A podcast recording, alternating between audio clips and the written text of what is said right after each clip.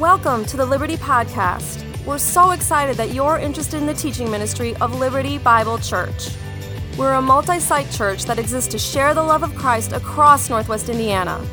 If you're looking for a church home, please check us out at our website, findliberty.net. Thanks again for joining us as together we're transformed by the teaching from the Word of God. Well, good morning, Liberty Bible Church. It is awesome to see such a full room this morning. I hope everyone had a great Thanksgiving. Um, I have a really uh, just brief question. I'm just really curious, and since I have a full room, uh, I have the mic, so I get to ask it.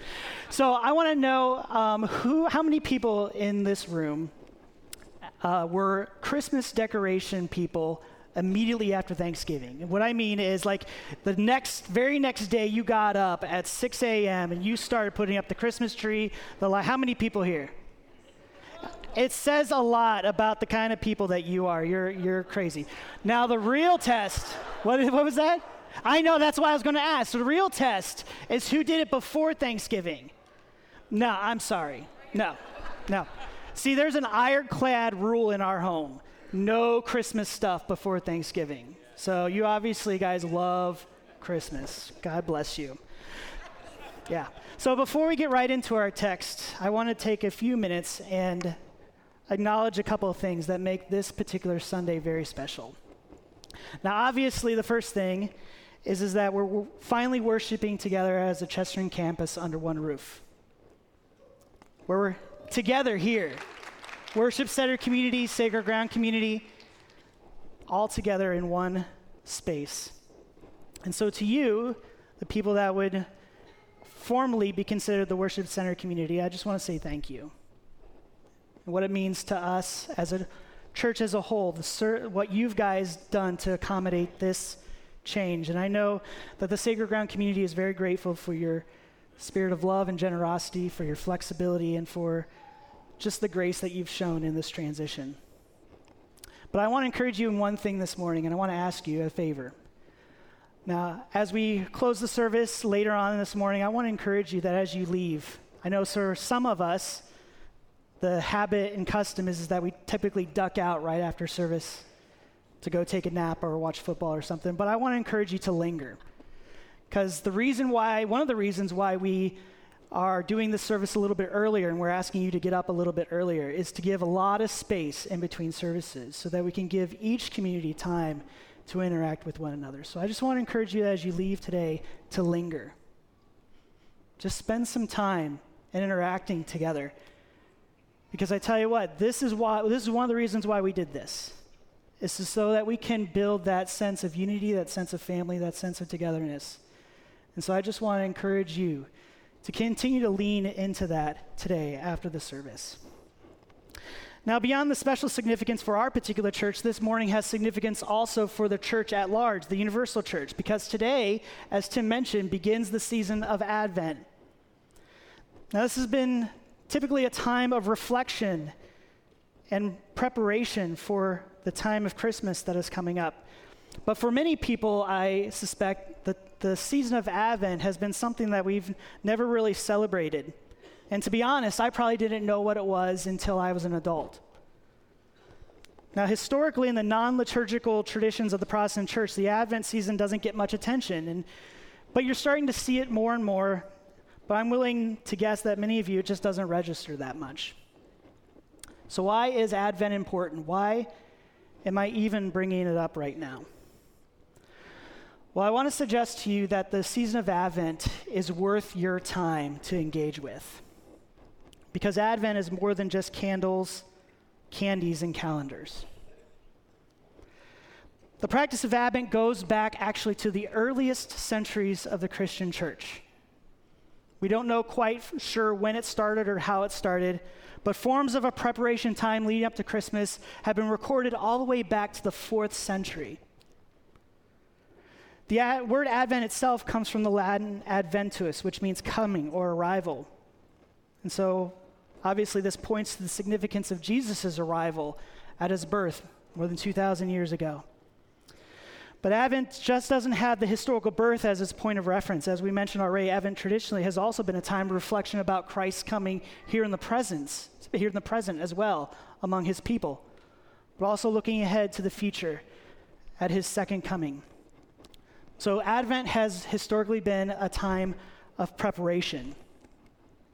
The idea of cutting out distractions, of reflecting and focusing on the meaning of Jesus and the gospel, of cultivating a posture of humility and obedience. Now, to this end, there's been a really strong connection between the practice of Advent and the habits of prayer and fasting. It's all meant to form in us, into God's people, a mindset of preparing oneself for the coming of our King and Savior. Now, I don't know about you, doesn't that seem like a perspective and practice that we so desperately need in our own day. I don't know about you, but when I think of the words that I typically use to describe the Christmas time, it's usually words like busy, hectic, stressful. That's why I think this Sunday could be significant for us in more ways than one. The first Sunday of Advent. It's an opportunity for us to slow down and to pause, to reflect on the coming of Jesus. And so, thankfully, that's the spirit, the exact spirit that we find ourselves in our text today and in this story of Luke's gospel through the series that we've been going through, Seeking Jesus. We find in this text today the story of a servant of God, and she pauses and reflects on the deep meaning and significance of the role that she was going to play in salvation history. Now, last week we were introduced to that person, to Mary, or I would say we were reintroduced to her. And Tim shared so well about her background and the favor shown to her by God. But this week, her story continues. And we get more insight into her humility and to the humble nature of the kingdom of God. Now, I can't think of a better text to introduce Advent than this one this narrative telling of Mary's encounter with her cousin Elizabeth and following on with her song of worship as she reflects on the birth of the Redeemer. Now, this story, now this poem, one thing emerges, and that's our key for today. And that's this that the message of Advent is a humbling message. The message of Advent is a humbling message that the coming of the kingdom and her king is one that can only be received from a humble position. So let's look at this moment in Luke's gospel and let's remember the events that have led us here. We initially heard of the angel Gabriel and his dramatic encounter with the priest Zechariah, announcing the birth of his son John, who would come in the spirit of Elijah, preparing his people for the Messiah. And we read about the same angel Gabriel coming to Mary, an amazing event, this nobody teenager from a backwater village, announcing that she would be the one, through miraculous means, to bear the child Savior. Now, this story, this text that we have today, now brings those two threads together the story of Mary and the story of Elizabeth, of John and of Jesus. And we have in this story Mary traveling to her relative Elizabeth in the months leading up to John's birth, and here's what we read. And if you want to follow along with me, opening up your Bibles to Luke chapter 1, and we're going to pick up this story in verse 39. Let's read the Word of God together. In those days, Mary arose and went with haste into the hill country to a town in Judea. And she entered the house of Zachariah and greeted Elizabeth. And when Elizabeth heard the greeting of Mary, the baby leaped in her womb.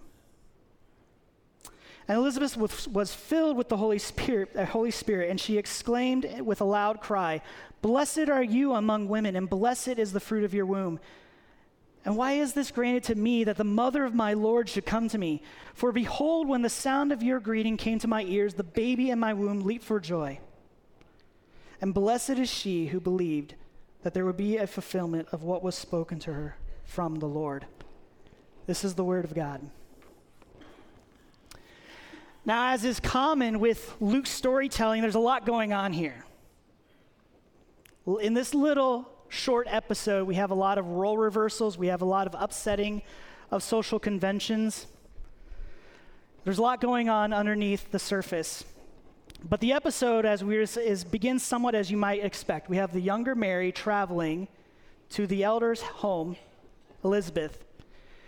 We have Elizabeth greeting her, as you would expect in that culture. And you have the younger one showing honor to the elder, the priestly wife, and she's extending appropriate hospitality to Mary.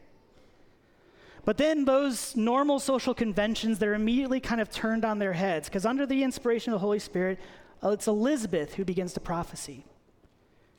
And interpreting the movements of the baby in her room, she shows honor to Mary, to the lesser one. And then in her divinely inspired exclamation, she calls Mary blessed. And in fact, three times, Elizabeth calls Mary blessed in verse 42 and 44. Three times she declares this of Mary. And so the question that I want to focus on, though, is why is Mary called blessed? Why does Elizabeth call her this in what one commentator calls the first beatitude of the Gospels? Out of all people, Mary, this nobody from Nazareth, is declared blessed among all women. Why is that? Now, you might say, well, Kevin, the answer is right there in the text. This is pretty duh, right? We have a couple of reasons of why Mary is blessed. Elizabeth says so. And you'd be right. There are two answers given by Elizabeth, but I want to look at those answers more closely. Now, the first reason that Elizabeth gives for why Mary is blessed is because she is the mother of the Messiah. She's the mother of the Messiah. Now, seems like a pretty good reason to be called blessed, isn't it? No other woman in all of human history could say that. Only she of all women could be claimed to be the title of Mother of the Most High. And what's amazing about all this, though, is the fact that this favor was given to Mary, Mary of all people, a shocking development, which I think we touched on last week. And I think we tend to be so familiar with the Christmas story, so familiar with the picture of a genteel Mary in our minds, that we don't we might miss how exceptional the choice of this particular young girl would have been. You know, if I would have been a Hollywood screenwriter, writing, say, a superhero origins movie, the story of a coming king. I tell you what, this is probably the last thing that I would have thought of, right? In fact, you kind of get that sense from reading Luke's gospel. Because in Luke's gospel, if you read through the account, if you come to it with fresh eyes and you kind of ask your question, who's the person in Luke's gospel do you think would, it, would have been more appropriate for as a choice to bear the, the Messiah? What character in this story do you think would be a better choice? If it were me, I think I would have chosen Elizabeth. I mean, think about it. Elizabeth. She's the wife of a priest. She is childless, yes. But I tell you what, her story is eerily similar to another story that we have in the Bible, isn't it? The story of Hannah, the story of the Old Testament woman who was childless, but through the re- revelation of an angel gave birth to the Old Testament prophet Samuel. And I'll tell you what, as a literary archetype, you can't get any better than that. But I tell you what, one thing, I definitely wouldn't have chosen a nobody from Nazareth. And I tell you what, the sheer craziness of that choice is actually the point of the story. It highlights ever so poignantly the absolute unmerited grace in the way that God chooses people. And you know, Mary's own words reflect her awareness of that reality. She says later on, From now on, all generations will call me blessed. That is incredible to say, isn't it? Why is that? Well, she says, Because the mighty one has shown mercy on me. She realized she's the, that, that she is blessed because of what God, the mercy that God has extended to her. So, the first reason that Mary is blessed is because she has been shown unmerited favor of God. As a choice of free grace, He has chosen this young woman to be an instrument by whom a critical moment in salvation history was being brought to fulfillment. Now, of course, this truth I think has significant implications for us today as well. Obviously, we are not chosen to be the ones to bear the Messiah, but we are no less recipients of God's unmerited grace than Mary is. In fact, she recognizes that. She says, His mercy extends to those who fear him from generation to generation. That includes you and me. Now, that answers from one direction why Mary is called blessed, but Elizabeth gives a further insight into this young girl's blessedness. Now, the second reason that Elizabeth declares that Mary is blessed is because of her response. Mary is blessed because of her response of faith. Elizabeth says later that, Blessed is she who believed that there would be a fulfillment of what was spoken to her from the Lord. Now, I want to remind you and, and say very clearly right here that the grace of God is entirely unconditional. It's poured out generously, regardless of the person. But what we see here is that the heart and the spiritual posture of the person can have a determinative influence on how that person receives that grace. Let me repeat that. The heart and the spiritual posture of the person can have a determinative influence on how that person receives that grace. And that this is where Mary stands out. More than any other facet or characteristic, Mary is known for her faith. And we can understand that because not many of us would have responded in the way that Mary did. I can tell you for sure that I would not have responded in that way. My response to the angel's message probably would have looked more like Zacharias, to be honest. Instead, we see Mary reacting to the angel's incredible message with, with simple faith. And you know, we've been pondering this a little bit the last couple weeks. But it's worth repeating verse 38, just prior to our text. We have Mary saying to the angel, Behold, I am the servant of the Lord. Let it be to me according to your word. That's such a, an amazing statement. Let the power of that response just sink in for a minute.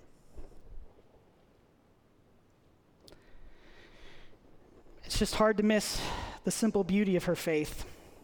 You know, she would have every earthly reason to wonder and doubt what was being said to her. You know, based on her own background, based on the miraculous circumstances surrounding her birth, she could have easily questioned what was being told to her. Now, even though it certainly didn't make sense for her, and, and also knowing what it would have meant for her life, her response was a choice to trust the message and the messenger. So, what do we gather from Elizabeth's word of blessing? Well, we learn that blessedness comes when we respond to the grace and favor of God with our simple f- belief and trust. Now, one other detail of this episode bears mentioning. You know, a casual reading of Elizabeth's words might miss a subtle nuance to it, but did you notice a difference in the blessings? You know, there was a shift in the perspective from the first blessing to the third blessing. So, did you see, see that shift, how it goes from the second person, Mary, blessed are you, to the third person, blessed is she who believed?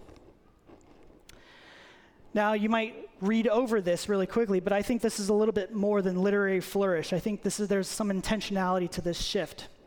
And I think it's Luke, what he's doing is that he's inviting the reader to self reflection. He's asking us to place ourselves into the position of Mary, to ask ourselves, are we the one to be called blessed because of our faith? And how might we respond in Mary's place? And so Mary continues in the spirit of reflection. She brings it into greater focus in the following verses through her song. And the song that she sings now is a moment where she takes stock, where she reflects and ponders on the significance of these events. So, more specifically, I want us in that spirit of reflection to ponder what this song tells us about the kind of heart that is most ready to receive the grace of God. So, let's look really briefly at the song. We're going to dive right back into the word and we're going to continue on in the passage with Mary and her worship. So let's read this, and starting in verse 46. And Mary said, My soul magnifies the Lord, and my spirit rejoices in God my Savior, for he has looked on the humble estate of his servant. For behold, from now on all generations will call me blessed. For he who is mighty has done great things for me, and holy is his name. and his mercy is for those who fear him from generation to generation.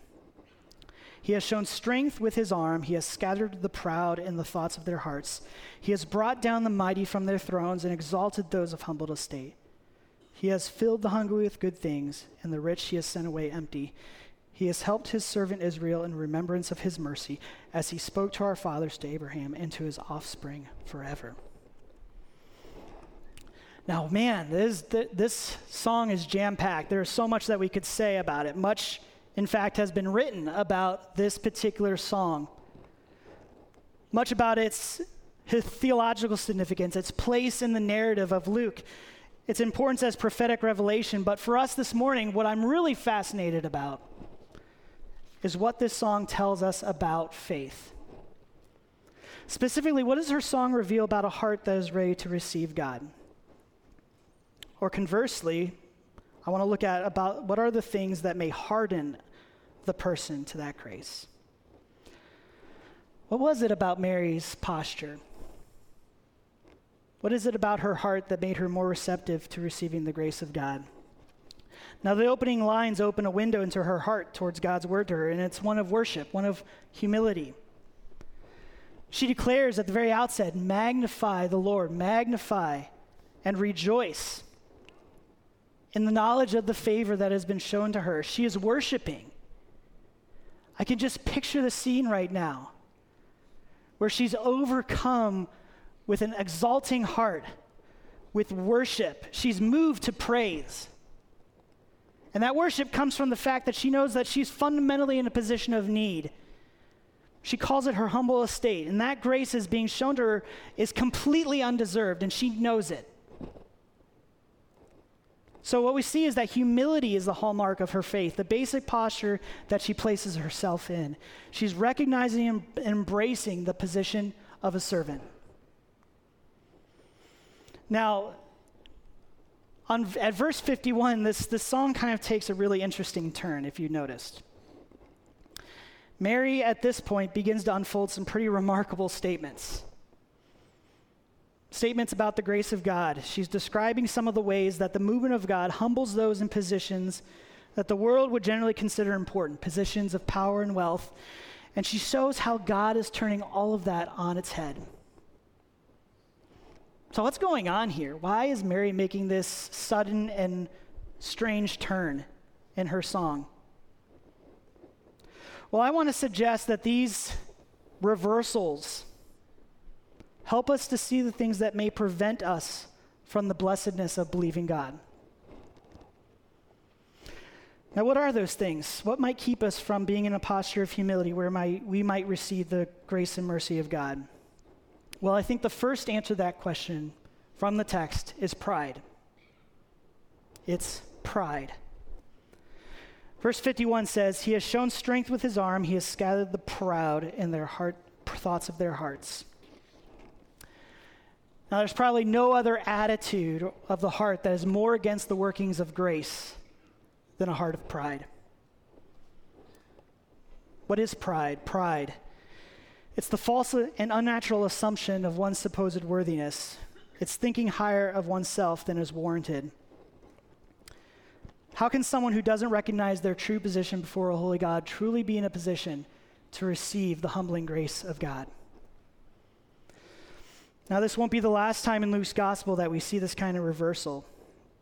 In fact, the message of the gospel itself is a fundamental humbling thing. But you know, it doesn't end with simple pride. Mary expands on this. She says, He has brought down the mighty from their thrones and exalted those of humble estate. So, the second answer to the question of what might hinder us from receiving God's grace is privileged position. Privileged position.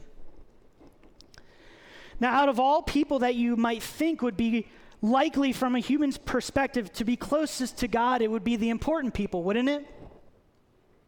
The kings, the religious people, the people in charge, those with influence and authority. According to the values of the world, those are the people that would have the intelligence, the background, the insight to know when God was moving or not. But you know what? We see here that stunningly, God has different idea.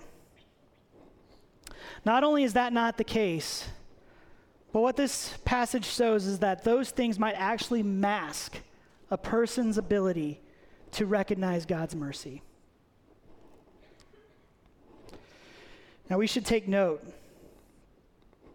We should take note that it's those in positions of privilege that are most often in the Gospels the people that miss out on the kingdom of God. And this should definitely cause us to stop and think. Stop and think, if only because, in the many ways that we in upper class America are more likely to be the ones in privileged positions in our own world. So, Mary gives a final and third answer to the question about how a person might miss the moving of God. She says we might miss it through our self sufficiency. She declares, He has filled the hungry with good things, and the rich he has sent away empty. So, what's going on here? Now, in many ways, this is kind of a continuation of what she said already, a continuation of what we just heard about pride and position. However, there's kind of a specific twist to this. Namely, it's the question what makes a hungry person more receptive than a rich one? Well, the hungry person knows that they are hungry. They are continually aware that they are in such desperate need, and the only one that can save them is the Lord. Now, a satisfied person, however, a satisfied person may be lulled into a sense that all their needs are already met, so why would they need God? And so that's the danger when we become comfortable in our abundance, that it's that abundance that we may lose sight of the reality of our real need. Now, I don't have to tell you the significance of these words for us. Because I tell you what, this is what our culture looks like in many ways. These three things describe our world so well pride, privilege, abundance. Now, I don't want to give the impression that God is somehow against those who find themselves in advantageous circumstances. That's not what I think they're saying all of us at some level can rejoice in, in the things that God has given us and the positions that we're in. But the point of this passage isn't the presence of those things necessarily. It's meant to help us reflect on the condition of our hearts in light of those things. And it's that reason why I think Advent can be so important for us, so powerful for us. It can help us adjust our own perspectives that we might come to a position of humble dependence, that we might be in a place where our response to grace would be like that of Mary's Behold, I am the servant of the Lord. But it's also to recognize that there's much about our world that works against our having this kind of heart. So, how should we respond to these words? What might be some practical ways that we can fight against the spirit of our times and cultivate a humble heart this Advent. Well, as we kind of wrap up, I want to offer a couple of really practical thoughts on ways that you might live into the Advent season. Now, like we mentioned at the outset, Advent is meant to be a time of preparation. So I want to wrap up this first Sunday Advent in that vein. How might we be preparing for the coming of Jesus? How can we put ourselves into a posture of receiving the humbling message of the holidays. So, the first practice that I want to suggest to you this morning is worship. Worship. Now, there's a lot about our modern celebration of Christmas that makes worship really difficult, doesn't it? Instead of slowing down, the season is usually marked by an even more frenetic pace. Who hasn't gotten through the holidays? I know I have, and have looked back and said, man, I didn't really even have time to breathe this December, let alone really contemplate this, this time. Now, the truth is, we have to fight that. We have to fight that tendency. We need to make an intentional effort to focus our thoughts and our hearts on Jesus. And that's why I say worship is a key practice for this time. Now, practically speaking, the suggestion that I want to give you is that I want you to consider to set aside a specific and intentional time the next few weeks to worship as a family. I don't know what that might look like for you. Maybe that might mean making a space to read scripture, to sing carols, to pray, to contemplate together the significance of the season. But I tell you what, I believe very strongly that a lot of effort is going to be required if we want to overcome all of the distractions of this time. Because it's not normal for us. It's not normal for our culture, and there's definitely a lot around us that are working against the spirit of humble reflection. So I want to say, make the time, make the time to worship together. Even if it's a small step, because I guarantee you, you're going to look back on January 1st and you're going to be grateful that you did that. Now, the second area of response, practical area that I want to encourage you in, is hospitality. Now, you might be thinking to yourself, well, why is he bringing up hospitality here? Well, in, in, a text that begins with an act of hospitality, it seems fitting that we should end here, but there's another reason why I'm bringing up hospitality. Because more than any other habit, practicing open hospitality puts us into a humble position of a servant. You know, just think about it. You're opening up the most sacred and intimate space in your life, your home, and you're opening it up to people other than your immediate family. And not only that, you're humbly serving them in that space for a specific set time. So, welcoming people into your home might seem like a mundane thing, but I want to suggest that there's not a more radical and humbling thing that you can do. But I want to encourage you to even go a step further. I would encourage you to not just open up your home this holiday to the people you're naturally comfortable with, like your close friends or family. I want to encourage you to consider practicing hospitality with people who are not like you.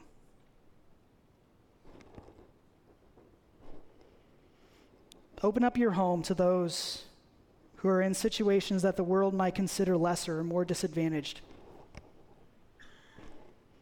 Maybe it's inviting a coworker who doesn't have any family, or a single mom who's struggling, or an immigrant or refugee who's alone this season.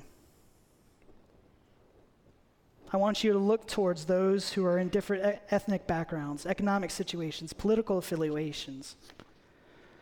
Open up your home to someone you may normally never consider bringing into that intimate space. Why is that? Why am I suggesting that? Because this is a tangible way to place yourself in a humble and receptive position. And so that is ultimately my hope for you and for us this Advent. Because I want us to be intentionally cultivating the spirit of humility as we're preparing for Christmas. Now, I know it's kind of silly to say, be humble.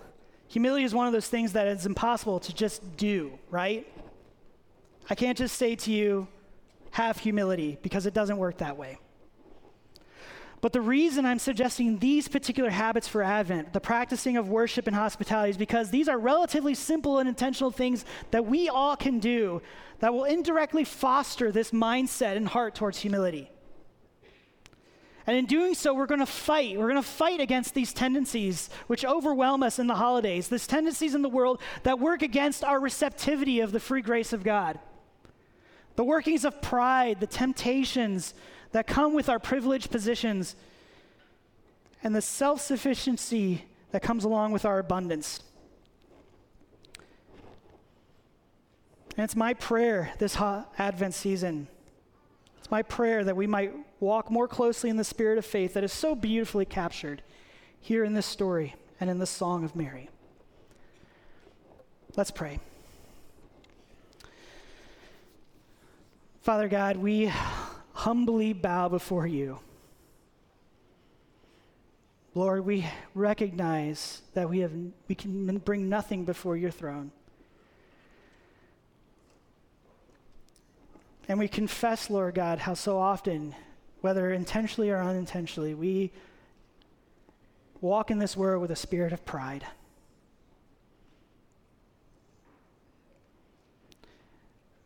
I pray that you would forgive us.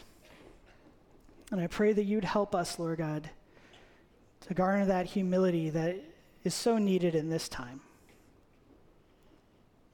That as we practice worship, as we practice opening our homes to people that um, we would consider the least of these, I pray that you would be sowing in us just the spirit of humility, that we would be more and more able to recognize our deep spiritual poverty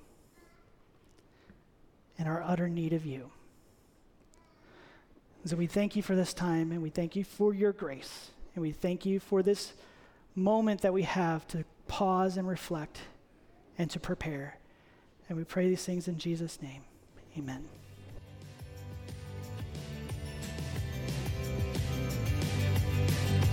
Thanks for being with us today. If you'd like more information on our church or a place to connect, you can check us out on the web at findliberty.net.